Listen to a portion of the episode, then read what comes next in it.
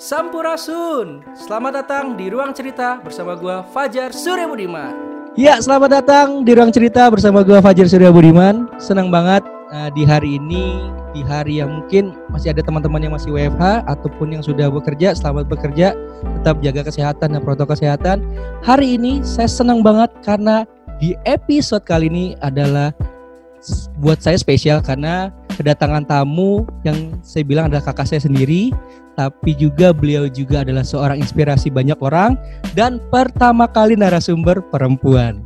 Beliau adalah saya bilang uh, banyak bergerak di bidang uh, dari komunitas, kemudian juga organisasi-organisasi yang uh, uh, menyinggung tentang budaya dan kalau misalkan teman-teman dengar podcast saya sebelumnya, saya juga pernah mewawancarai suami beliau yang di mana dia seorang musisi dan beliau adalah manajer dari Vimas, kemudian juga beliau adalah uh, founder dari House of Perempuan dan juga uh, part of uh, Sea of Indonesia.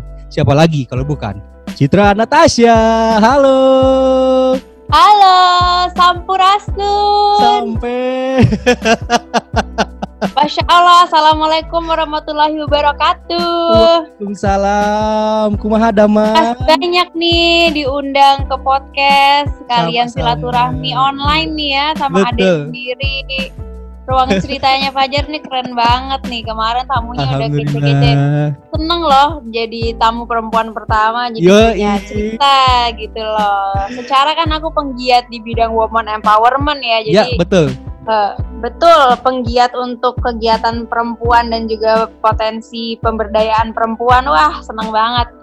Yeay. Kenal Fajar nih ya, emang udah dari zaman untuk Papua ya Jar. Terus yeah. kita saling membantu di segala sisi kehidupan sampai kamu juga udah berkeluarga, berkeluarga. Ya begitulah ya. Ya begitulah. Bisa... Panjang lah ceritanya.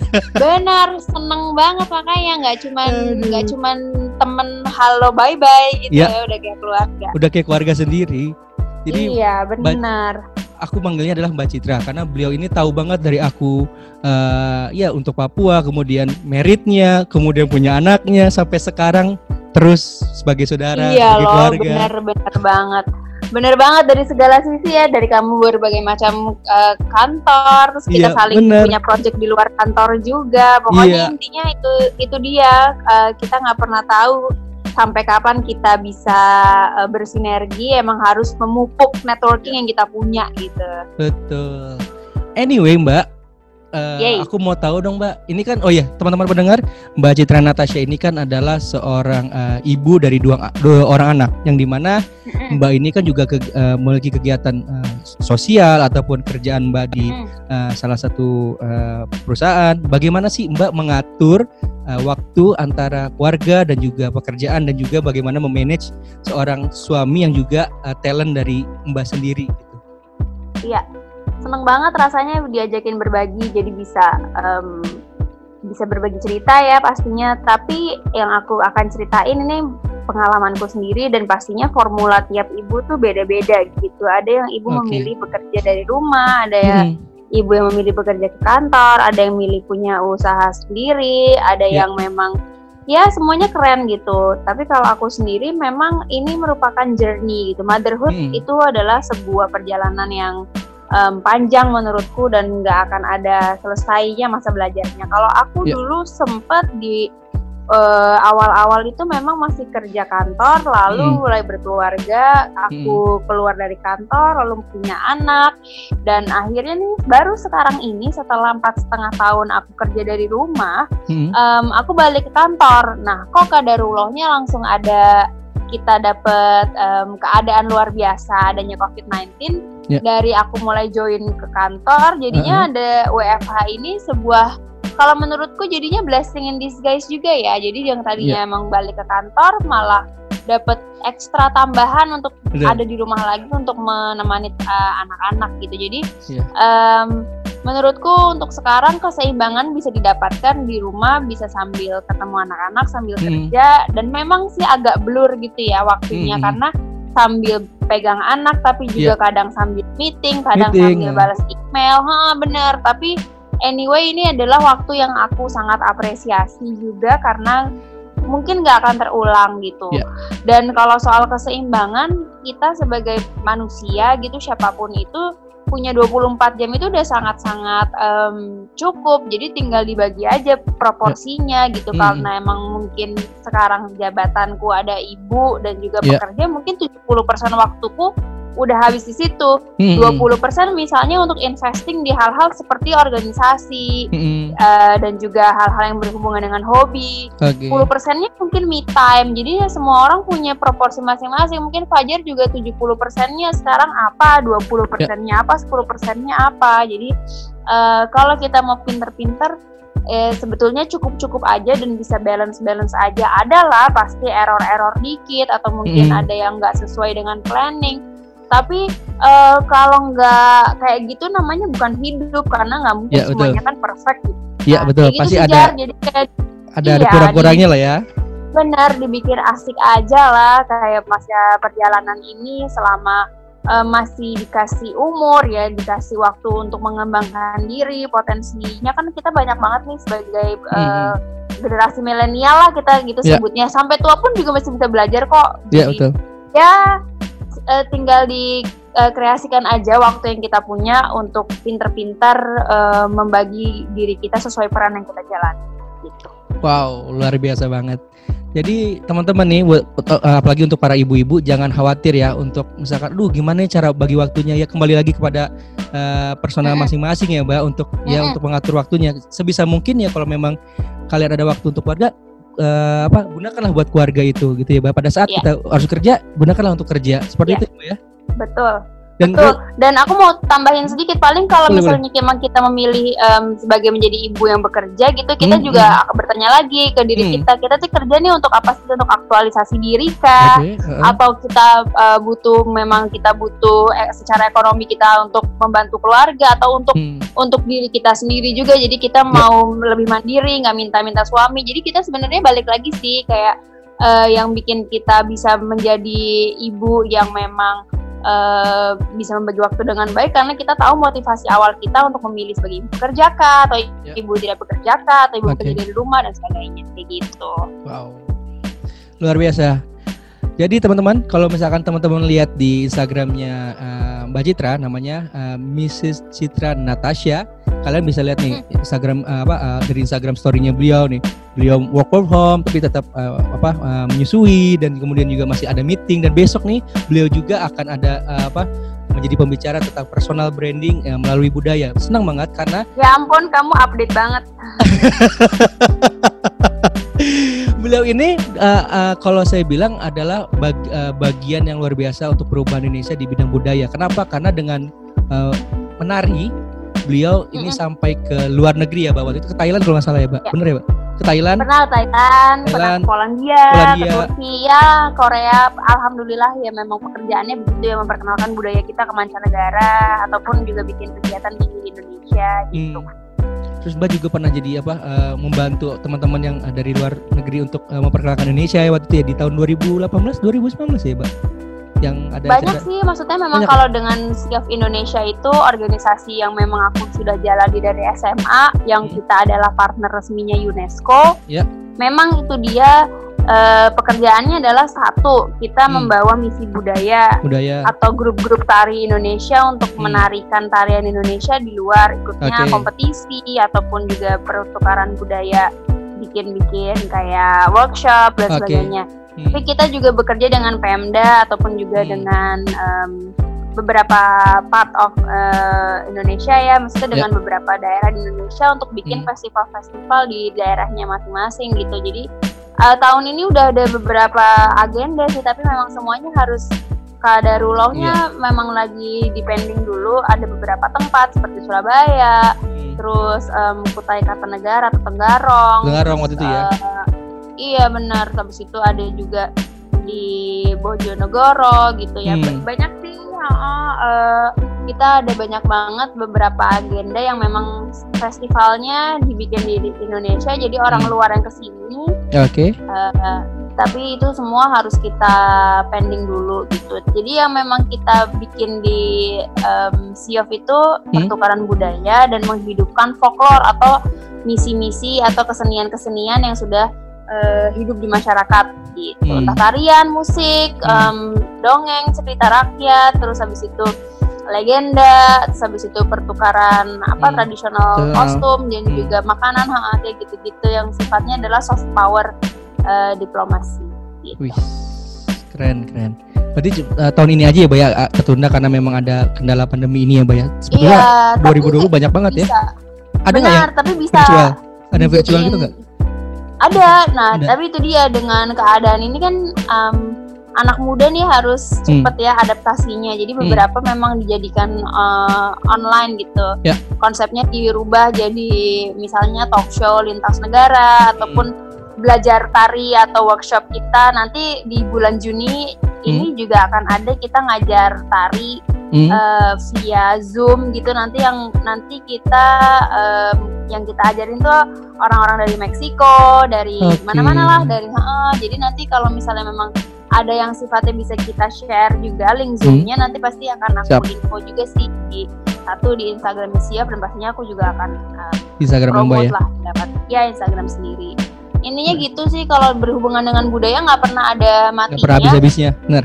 dia nggak ada habis-habisnya karena kan juga di Fimas juga di yang Iya. kamu udah gali juga itu kan Iya. berhubungan dengan budaya Betul. tapi di combine dengan kehidupan modern atau musik modern gitu Uniknya nih keluarga ini adalah suaminya budayanya lewat musik, kalau istrinya melalui tarian. Luar biasa. iya iya kita pernah juga collab dia yang main Iya. musiknya Main aku yang musik. nari gitu.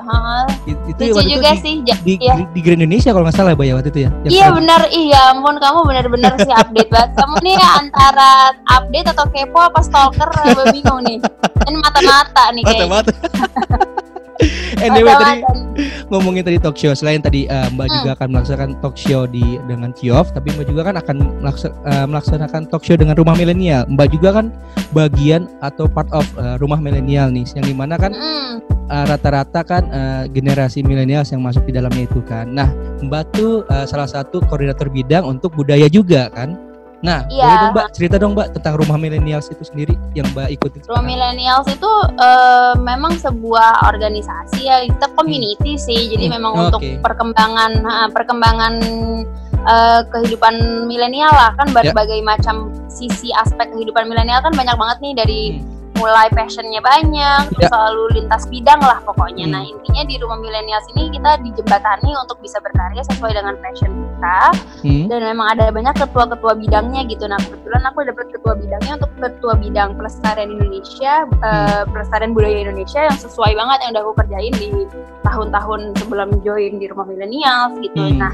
kalau kamu pengen tahu lebih banyak, pas banget nanti rumah milenials juga Oke. akan punya sesi nanti tanggal Hmm. 21 Juni nanti akan oke ada juga gimana cara membentuk komunitas dari nol. Jadi kita akan bilang community from zero to hero. Jadi kalau misalnya banyak yang mau tahu tentang milenial, sama Hmm. juga pengen tahu gimana cara bikin community biar bisa tetap sustain gitu, Ya, kan kalau sekarang. sekarang kan Hmm, banyak banget yang bermunculan komunitas ataupun Iya, organisasi baru ataupun apa, Hmm. tapi hanya tren gitu, betul tapi tidak tidak berkesinambungan. Nah ini kita Hmm. mau cerita gimana caranya kita eh, memanfaatkan apa yang kita punya sinergi yang Hmm. baik, akhirnya jadi sebuah eh, komunitas yang eh, sustain dan positifnya terus berdampak gitu. Kayak gitu sih nanti di rumah milenial akan di akan diceritain langsung sama penggagasnya ataupun eh, pendirinya itu Mas Taufan. Jadi nanti aku Hmm. akan eh, Sharing juga ya, memoder- jadi ya jadi moderator untuk Oke. sesi tersebut. Nah, tapi ngomongin komunitas sendiri, Mbak Citra ini Hmm. dengan teman-temannya adalah memiliki uh, organisasi atau ataupun komunitas yang memang dari aku tahu nih dari 2018 pada saat ketemu pertama kali beliau ini, beliau mempunyai uh, komunitas yang bernama House of Perempuan yang di mana saatnya perempuan memiliki harapan baru. Nah, Mm-mm. di dalam uh, jadi di dalam uh, organisasi beliau ini beliau uh, sering banget uh, apa apa menyuarakan tentang perempuan. Nah, itu Mbak sampai sekarang kan Mbak kan sam- Ya. masih masih sustain nih gitu kan. Nah, gimana sih Mbak mempertahankan sustainable untuk di host of perempuan sendiri dan Mbak nih bosen nih misalkan nih uh, saya, uh, kita nih punya uh, organisasi tapi kok uh, programnya itu itu doang ya. Nah, kalau teman-teman lihat di host of perempuan nih uh, kemarin terakhir uh, mereka melakukan kegiatan untuk uh, apa namanya uh, Galang dana. galang dana ya untuk corona ya mbak ya Eh, untuk covid 19 ya mbak ya nah. Terus benar. kemudian juga eh, apa namanya melakukan banyak kegiatan ya Yap. apa talk show dan lain-lain tidak hanya Mbak Citra sendiri tapi eh, teman-teman Hmm. lain juga untuk ikut support nah boleh dong Yap. Mbak sedikit cerita tentang yang House of Perempuan ke teman-teman Iya. perempuan yang ada di Indonesia di mana pun itu Oke, House of Perempuan atau kita sebutnya Hope, kita singkatnya sebagai Hope itu memang udah dari 2013 ya. Oke, Eh, 2013 dan ya. Aku, Hmm. Mm, dan aku memang bikinnya bersama empat eh, sahabatku yang lain gitu. Hmm, Jadi hmm, kita foundernya tuh berlima gitu dan emang ini sudah bersahabat dari SMA. Jadi kita bikin prom night bareng, buku tahunan Hmm. bareng. Kita udah tahu cara kerjanya masing-masing gitu. Oke. Terus kalau misalnya kamu bilang gimana caranya biar sustain ya pertama kamu Hmm. harus pilih partner yang memang sudah sejalan dan sevisi oke dan udah tahu cara kerjanya gitu. Karena itu Hmm. membantu banget dari Hmm. sisi kebosanan atau dari Hmm. sisi saling nanti backup kayak gitu tuh kita udah udah tahu gitu. Karena memang ada ada eh, masanya bosen, ada Ya. masanya mungkin salah satunya lagi dalam kesibukan apa, jadi Hmm. bisa di backup satu sama lain gitu. Hmm. Nah itu harus bisa dengan partner yang sesuai gitu. Ya. Jadi House of Perempuan kita bikinnya dari bersahabat dulu, terus akhirnya kita lulus sekolah pengen bikin sesuatu yang impactful setelah Ya. kita udah pada kerja, udah pada misah lah, udah pada berkeluarga, kita Hmm. pasti pengen punya sesuatu yang sifatnya berbagi kepada sesama dan kita Hmm. cari apa nih yang eh, minatnya ke arah mana ya oh ya Hmm. udah pengembangan diri aja tapi Hmm. apa ya segmennya ke siapa ya Hmm. Eh, kita targetkannya oh ya udah perempuan aja karena kan memang mayoritas juga Indonesia kan eh, lebih banyak perempuannya. Terus kita juga mikirnya house of perempuan. Hmm. perempuan kita balik ke akarnya gitu. Maksudnya kita menjadi rumah buat perempuan. Kenapa Iya. sih house? Eh, kita pengen jadi rumah cerita lah untuk rumah berbagi rumah em, untuk menggali potensi diri. Kita selalu bilangnya memiliki harapan baru gitu. Tadi kita Oke. bilang tagline-nya saatnya perempuan memiliki harapan, Harapan baru, baru, karena ya. memang kadang perempuan suka lupa. Hmm. Mm-mm, perempuan suka lupa akan apa yang mereka punya akan akan eh, mereka eh, betapa berharga dan berdayanya mereka. Hmm. kita sebenarnya hanya memoles itu doang sih jadi kita memaksimalkan potensi yang mereka punya. Makanya kelas-kelas yang kita bikin kadang uh, bisa berbagai macam topik sesuai dengan apa yang diperlukan perempuan untuk berkembang Ya. terus kita juga kalau membantu juga tepat sasaran misalnya kita bikin CSR atau apa kita Hmm. tanya dulu keperluan di tempat tersebut itu apa Oke. Hmm. kita bikin gerakan-gerakannya juga sesuai dengan yang diperlukan uh, perempuan dari masa ke masa ya karena ya, memang ya. misalnya hmm, kita lagi menyasar untuk ibu-ibu um, Hmm. usia segini jadi kita tanya dulu kita survei dulu gitu Udah berapa banyak kemarin nih, kita Mbak? juga Udah berapa banyak Apa? ge- apa? Udah berapa banyak project ataupun eh, eh, program yang dilakukan ke mungkin ada di daerah-daerah kah atau gimana Mbak di of Perempuan sendiri? kalau misalnya di daerah itu kita lebih ke arah eh, ini ya menyuarakan juga Hmm. eh, kayak bantuan-bantuan gitu kita Oke. kita suka iya kita bentuknya suka suka juga bikin apa namanya kayak aksi cepat tanggap gitu ya jadi Ya, lebih iya, kayak kalau keadaan darurat kita Hmm. waktu itu korban banjir apa kita Hmm. pokoknya eh, yang sifatnya memang seperti itu gitu eh, urgent gitu Hmm. Ya. kita semuanya bantu untuk seluruh Indonesia kita Oke. kita usahakan lah untuk Hmm, menyebarkan hmm. eh, manfaatnya Hmm. Ya paling nggak di Pulau Jawa dulu lah gitu Ya. tapi kalau misalnya itu kegiatan Hmm. memang masih terpusatnya di Jabodetabek. Jabodetabek karena Oh. Heeh, karena memang masih terlimitasi Ya. sama SDM-nya, Mhm. sama kegiatannya itu sendiri dan kalau sekarang em, udah lagi posisinya lagi ada COVID ini, kita malah Ya. bisa bikin kelas-kelas juga nanti akan ada beberapa kelas-kelas yang kita Hmm. lagi mau inis- inisiatif bikin Hmm. dan bekerja sama dengan beberapa partner nah itu kan bisa di eh, dinikmati oleh berbagai macam orang dari berbagai macam daerah jadi nggak cuma Ya. Jabodetabek, Jabodetabek. Mungkin ini caranya salah satunya untuk kita bisa lebih berkembang ya by virtual dulu inilah Oke. gitu. Hmm. Nah, selanjutnya nih Mbak, ada lagi pertanyaan yang jadi aku nih sangat menginspirasi eh, keluarga Mahasa saya bilang. Karena kenapa Mas Fiza itu kan namanya Fiza Mahasa. Jadi saya bilangnya keluarga Mahasa. Nah, beliau eh, Mas Fiza atau Mbak Citra ini kan mungkin kan apa namanya dalam eh, berkeluarga mungkin pasti eh, ada eh, namanya ego satu salah satu atau bagaimana gitu kan. Bagaimana mungkin eh, Mbak sebagai istri pada saat itu eh, ini mungkin tips juga ya Mbak buat keluarga-keluarga lain yang mungkin masih Ya. newbie, baru keluarga baru ataupun yang mungkin Ya. masih punya anak satu atau yang ma- mau punya anak. Nah, gimana sih nih? Pasti kan kalau di orang yang lagi ngidam, aduh moodnya lagi lagi nggak nggak nggak Mm-mm. mood atau gimana. Nah, atau dari tips dari Mbak Citra sendiri terkait uh, keharmonisan keluarga itu gimana sih Mbak. Kita menjaga keharmonisan antara kita suami ataupun ke anak sendiri itu Aku sih memang juga masih belajar terus ya. Hmm. Alhamdulillah nih, Hmm. insya Allah tahun ini kan tahun ketujuh aku menikah. ya. Sebelum- Lumayan ya kalau dipikir-pikir ya, ah, lumayan ya. Tapi Iya. kan juga maksudnya masih seumur jagung lah kalau Ah, ah, dipikir-pikir sama orang yang udah pada pernikahan silver lah apa emas Iya. gitu maksudnya. Tapi kalau di kalau di pertemanan aku aku lumayan yang di awal-awal lah menikah Iya, di gitu. awal-awal, Maksudnya aku lumayan ya lumayan cepet gitu lah untuk Hmm. menikah gitu. Hmm. Cuman eh, dari awal juga itu yang paling harus dicermati adalah bagaimana cara berkomunikasinya gitu Oke. karena um, perbedaan pendapat itu pasti masih Hmm. masih akan terus ada sampai kapan pun gitu. Kalau Hmm, dulu hmm. mungkin lebih pikirnya lebih ke arah cuma kita berdua, tapi begitu Iya. udah punya anak kan Hmm. perbedaan pendapat untuk cara mengurus anak ataupun pilihan sekolah ataupun Hmm.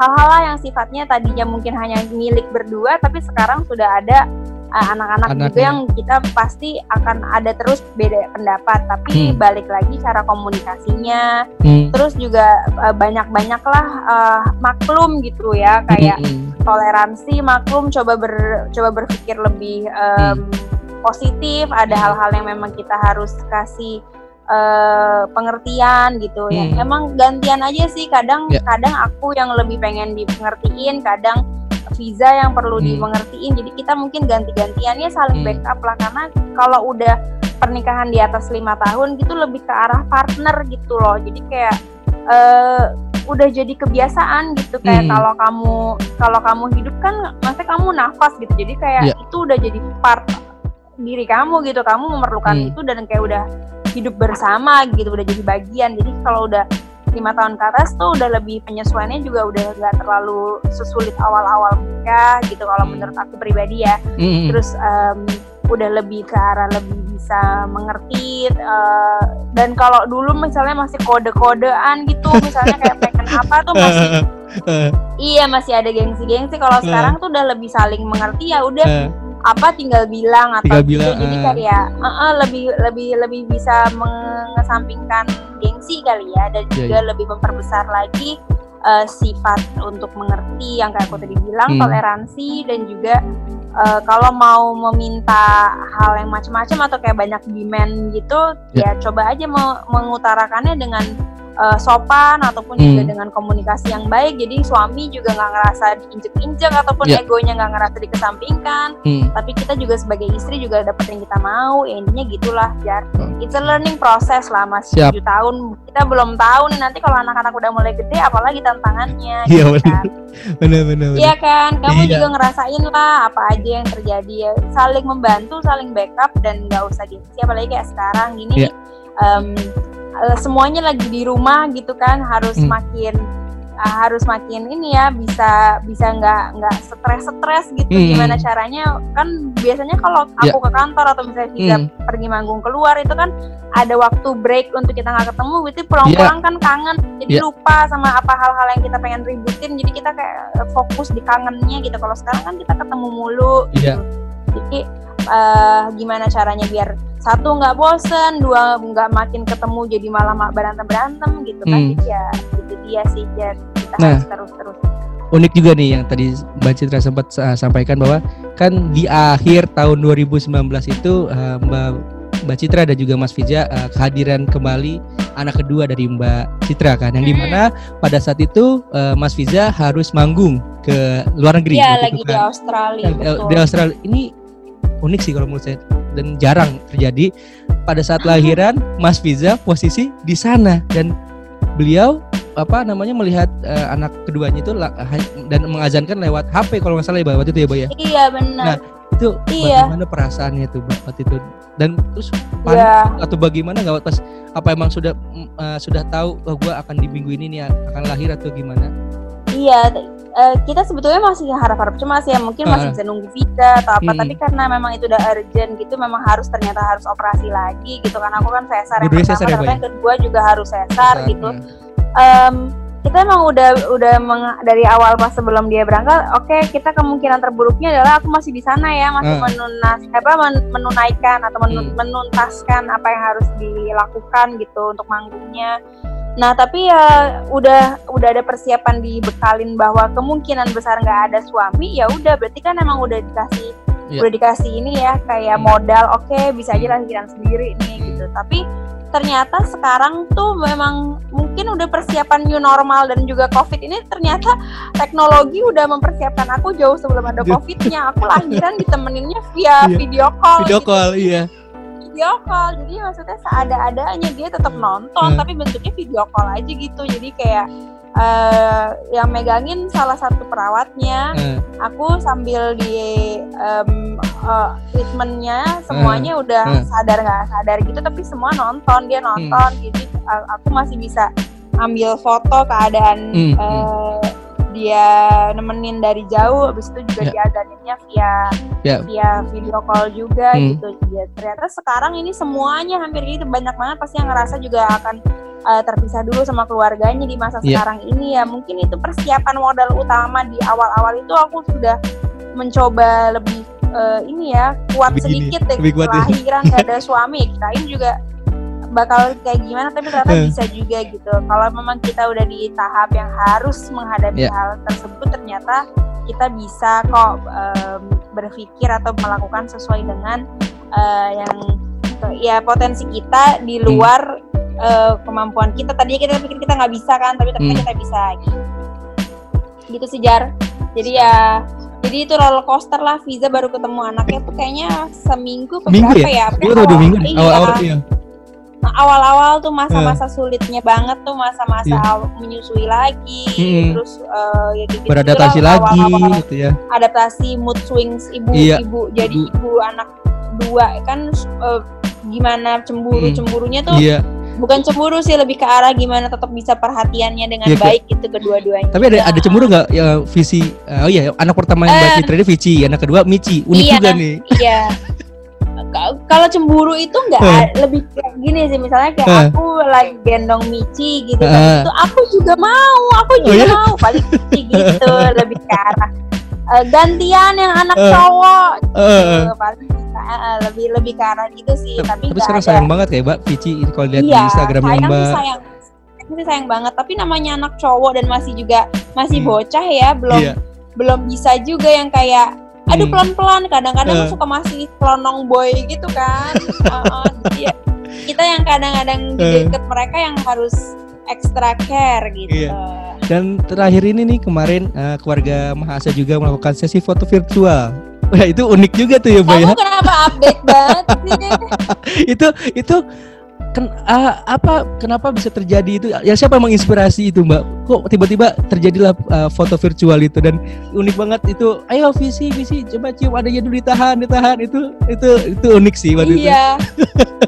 Jadi memang kak pas lagi di Eh. rumah aja gini kan harus Eh. banyak ide. Terus kebetulan Iya, teman ada yang bilang eh mau nggak kita fotoin virtual? Gitu. Mm, kita juga belum pernah gitu Ah, kan. apa ah. sih Eh. semua hampir semua kan udah pernah nyobain tuh pasti kayak udah pernah ngepost lah paling nggak Iya, iya, virtual iya. photoshoot apa dari zaman awal-awal gitu kan udah jadi ngetren gitu ya sekarang Hmm, baru banget aku tuh kayak eh, ngebatin gitu ih pengen juga ya lucu juga kali ya terus Eh. pas banget teman nawarin gitu Eh. sekarang tuh lagi seringnya gitu lagi suka Iya. ngebatin pengen apa terus temen bantu atau temen Hmm. kirim makanan kayak gitu-gitu kan rezeki bisa dalam bentuk hal lain ya nggak hanya materi ya ya benar hal-hal yang kayak gitu aja bisa bikin seneng bisa Benar. Merasa kita diri diri kita tuh full lagi gitu hati kita benar, penuh benar. nah salah Eh. satunya tuh si virtual photoshoot ini kok bisa banget temanku minta ya Eh. udah deh eh, kapan ya udah besok aja besok juga Eh. nggak ngapa-ngapain gitu terus ya udah anak-anak kita boyong lah itu coba-cobain ternyata Michi juga suka, Suka, langsung kayak otomatis gaya-gaya gitu sed- sedap deh dia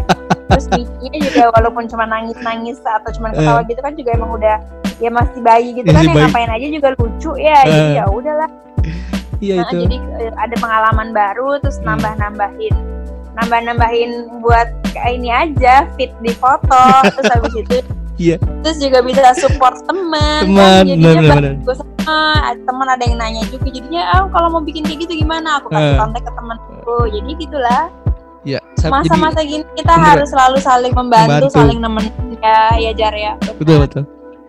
Nah, satu pertanyaan terakhir sebelum kita berakhir nih, Mbak. Eh, Mbak kan tahu lah, mungkin kan masih banyak teman-teman di luar yang mungkin karena memang dia bekerja di luar ataupun Betul. eh, karena alhamdulillah kita masih diberi privilege untuk bisa Iya. kerja dari rumah.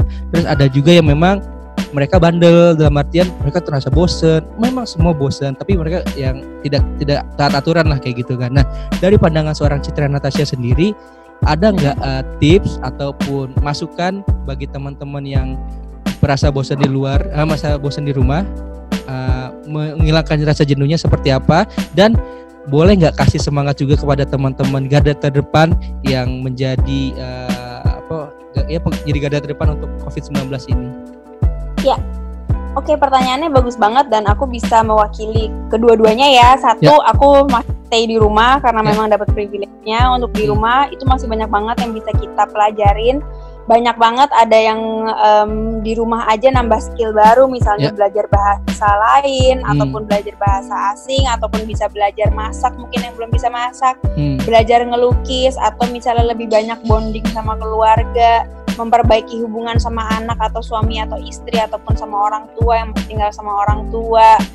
Lalu juga lebih bisa menghargai kesehatan, hal-hal yang simple gitu dengan kita di rumah kita lebih bisa menghargai satu kesehatan, dua udara yang nyaman yang kita lihat langit sekarang lebih bersih kan, Iya, bukan lebih biru ya. pembata iya lebih banyak pembatasan ini Hmm. kita kemarin-kemarin lebih bisa menghirup udara lebih segar. Nah, itu hal-hal yang kayak gitu tuh harus kita bersyukur, bersyukur dan Hmm. kita bisa melihat hal yang positif dan bisa menambahkan lagi potensi yang kita belum punya atau skill yang kita belum punya. Itu Ya. masih bisa banget. Sekarang banyak banget nih kayak perguruan tinggi yang mungkin kamu cuma bisa mimpi. Iya. Kayak cuman adanya kayak Harvard, Oxford, Iya. apa semua punya kelas-kelas gratis. Ya. Yang kamu bisa Ikutin um, ya. ikutin dengan cuma-cuma banyak banget sekarang kuliah atau platform online yang juga bisa bikin kamu tambahan punya sertifikat segala Iya. macam yang harusnya kamu bayar ba- mahal, mahal. harus travel Bener, bener, ke mana bener, ke mana bener. kamu bisa lakukan di rumah aja Iya benar. itu aku sudah me- merasakan juga aku banyak banget ambil kelas online aku belajar lagi Microsoft Excel aku kan Hmm. Iya pokoknya yang menunjang ke kegiatan atau Kegiatan karir ya. itu bisa Hmm. kamu ya bisa kamu ambil. Tapi untuk yang keluar rumah dan aku pun juga pasti akan merasakan keluar rumah kemarin-kemarin aku juga masih Hmm. keluar rumah karena aku Ya. sekarang bekerja di bidang kesehatan yang Oke. mensuplai Hmm. vitamin Hmm. terus juga alat-alat eh, penunjang kesehatan apa Oke. itu semua harus tetap didistribusikan entah ke, ke rumah sakit, di mall, di swalayan gitu. Maksudnya, eh, maksudnya masih bergerak di bidang seperti itu Hmm. kesehatan masih bisa jalan dan walaupun mallnya lagi tutup eh, yang aku kerjakan sekarang di mall tersebut tokoku masih tetap buka jadi maksudnya kadang-kadang masih suka cek lokasi Iya. ataupun segala macam lah aku Hmm. juga masih suka keluar rumah nah tapi Ja- di tolong Jakarta ya, Mbak, ya? jadi Oh, iya di Jakarta Bali dan Surabaya Oke. tapi tolonglah pas lagi keluar yang bijak dengan mem- mentaati protokol Ya. protokol keluar rumah Hmm. saat masuk lagi ke dalam rumah pokoknya ingat kan Hmm. memang kita masih banyak yang eh, harus kita tanggung bukan diri kita sendiri. Kadang kita nggak ngerasa apa-apa tapi ternyata kita membawa atau kita carrier gitu ya. Jadi memang kalau misalnya memang kayak pen- eh, petugas medis ataupun apa eh, itu yang harus mereka lebih ke, eh, lebih karantina dan juga Hmm. tidak bisa ketemu keluarganya itu kan jauh lebih banyak dan Ya. lebih sulit keadaannya gitu jadi untuk kita yang hanya sepersekian Hmm. em, yang dari mereka rasakan gitu tolonglah untuk tertib gitu banyak yang lebih sulit keadaannya lebih lebih perlu eh, lagi untuk merasakan hal yang kita rasakan gitu untuk keamanan yang kita rasakan jadi jangan take things for granted karena kita banyak yang mau di posisi kita gitu untuk petugas medis dan sebagainya aku em, salut aku hormat dan memang pakai baju APD itu kan katanya juga segitu gerahnya, benar, segitu benar. banyaknya. Hmm. Iya, segitu banyaknya yang harus dikorbankan juga dari waktu tenaga sampai mereka banyak yang juga berguguran gitu. Jadi em, ini adalah eh, perjuangan kita semua dan memang ini tidak akan selesai tanpa bantuan dari semuanya. Jadi saling nemenin, saling bantu di masa sekarang ini dan tidak menjudge apa pun. Gak usah berpikir yang ribet-ribet, hanya bertahan hidup dan menjaga untuk hidup sehat. untuk orang-orang di sekitar kita itu yang kayak bisa kita lakukan di masa sekarang belajar gitu.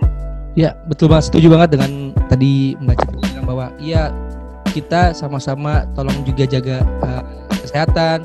Kalian juga kalau Hmm. keluar pun harus uh, bijak dan juga harus mengikuti Iya. protokol kesehatan karena mau Iya. bagaimanapun kita keluar kita ditunggu juga oleh keluarga di rumah.